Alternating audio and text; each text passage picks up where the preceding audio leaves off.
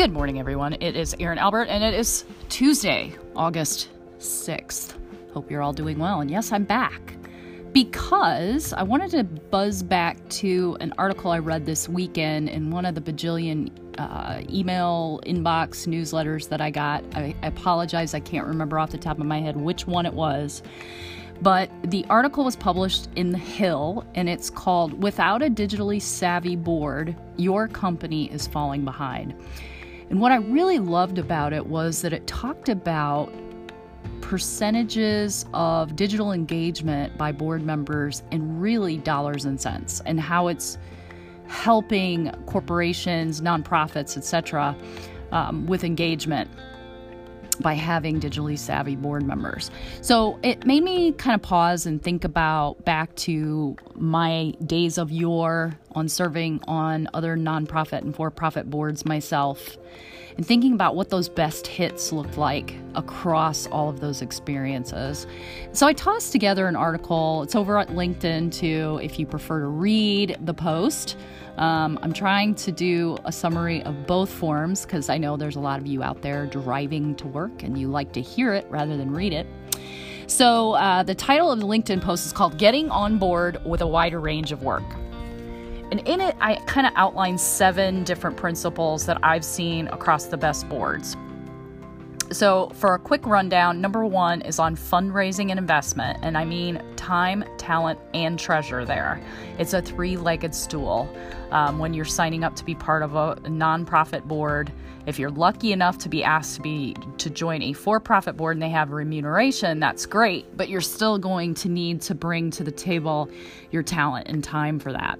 So, uh, what uh, the organization, if you're being recruited to serve on a board, should tell you is what their expectations are for all three of those domains before you even say yes or no.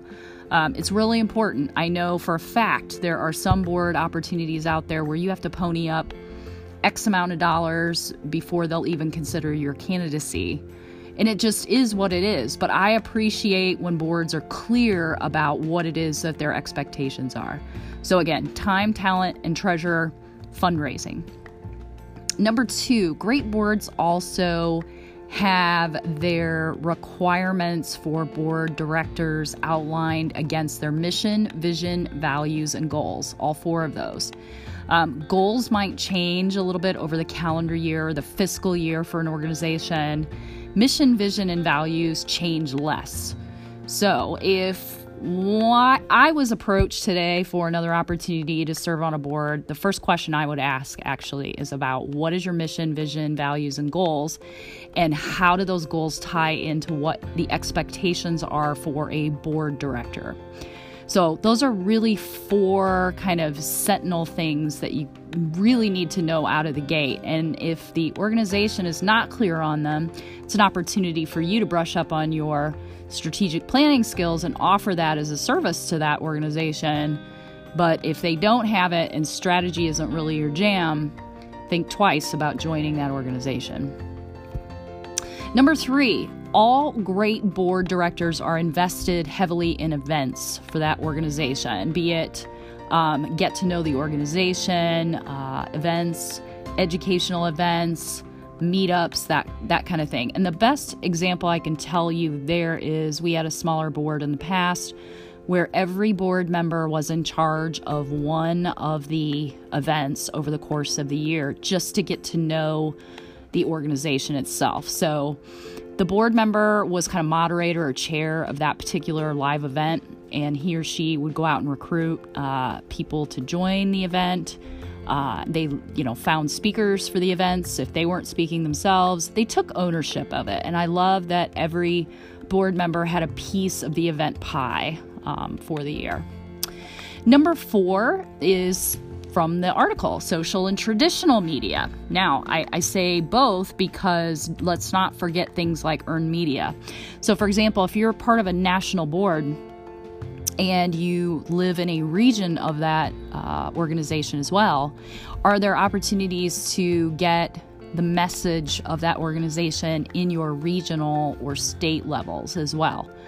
Um, both social and traditional media, I think, are key for great board members to be thinking about. And, you know, the digital realms, there's so many options out there. Um, but traditional media, we also have to keep our eye on as well. So, television, radio, podcasting, although there's an argument that it could be digital there. Um, I just think the bottom line is that a great board director is always aware of opportunities for integrating into both social and traditional media venues. Number five is succession planning. So, the best boards I've seen actually work this not only at the director, individual director level, but the best boards work kind of at the local level, the state or local chapter. First, they kind of identify the talent there and then they literally put them through a succession funnel. So they go from state or local to regional to national and then to global. Um, the the organization I'm thinking about actually had those levels.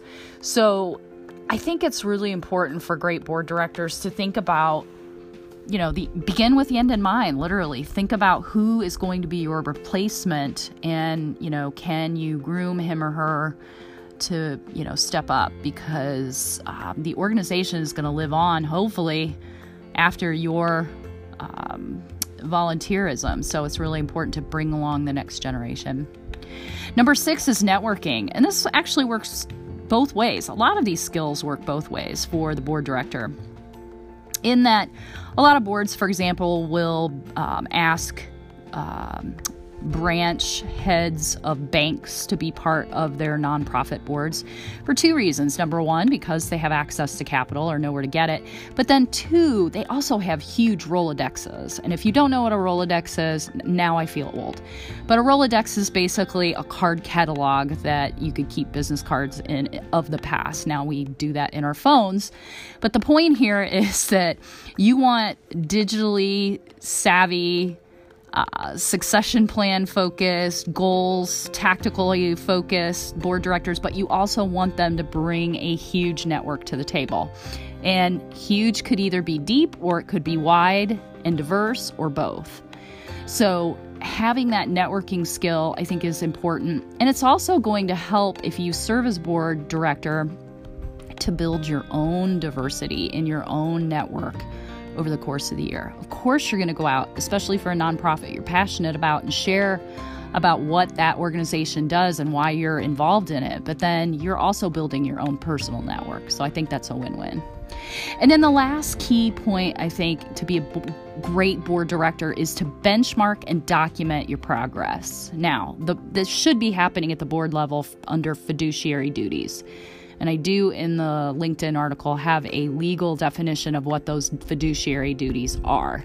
Um, and they are legal duties that board directors are required to adhere to um, for their positions. But beyond that, great board directors will document and benchmark their own progress.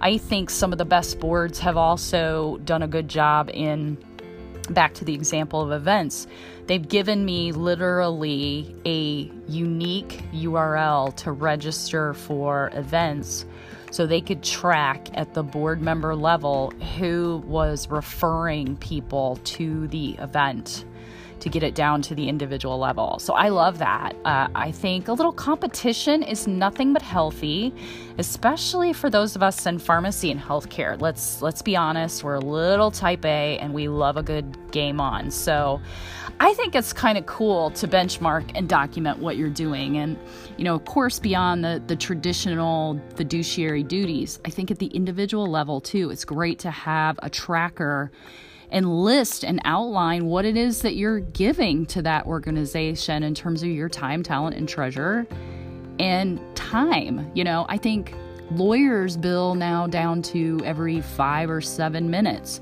I think it's really important for all of us to think about when we're giving away a lot of our time and talent. That starts adding up. And again, being a great board director takes a lot of time and it takes a lot of talent and it takes some treasure too. So, and time is money, let's be honest. So, those are the seven things that I think make up a great board director. They benefit you as the individual, but they also obviously benefit the organization. And if you have other thoughts on what a great board director should look like and or what their skill set should be, uh, please feel free to lay it down over at LinkedIn. I am by no means an expert in this arena, but I've certainly got my fair share of ex- uh, experience in this domain, and I'm personally always intrigued by uh, how boards can be more effective uh, for an organization, but as well for the skill sets and building the skill sets of the individual director. So I hope that helps. I'll be back later on this week. Have a good one.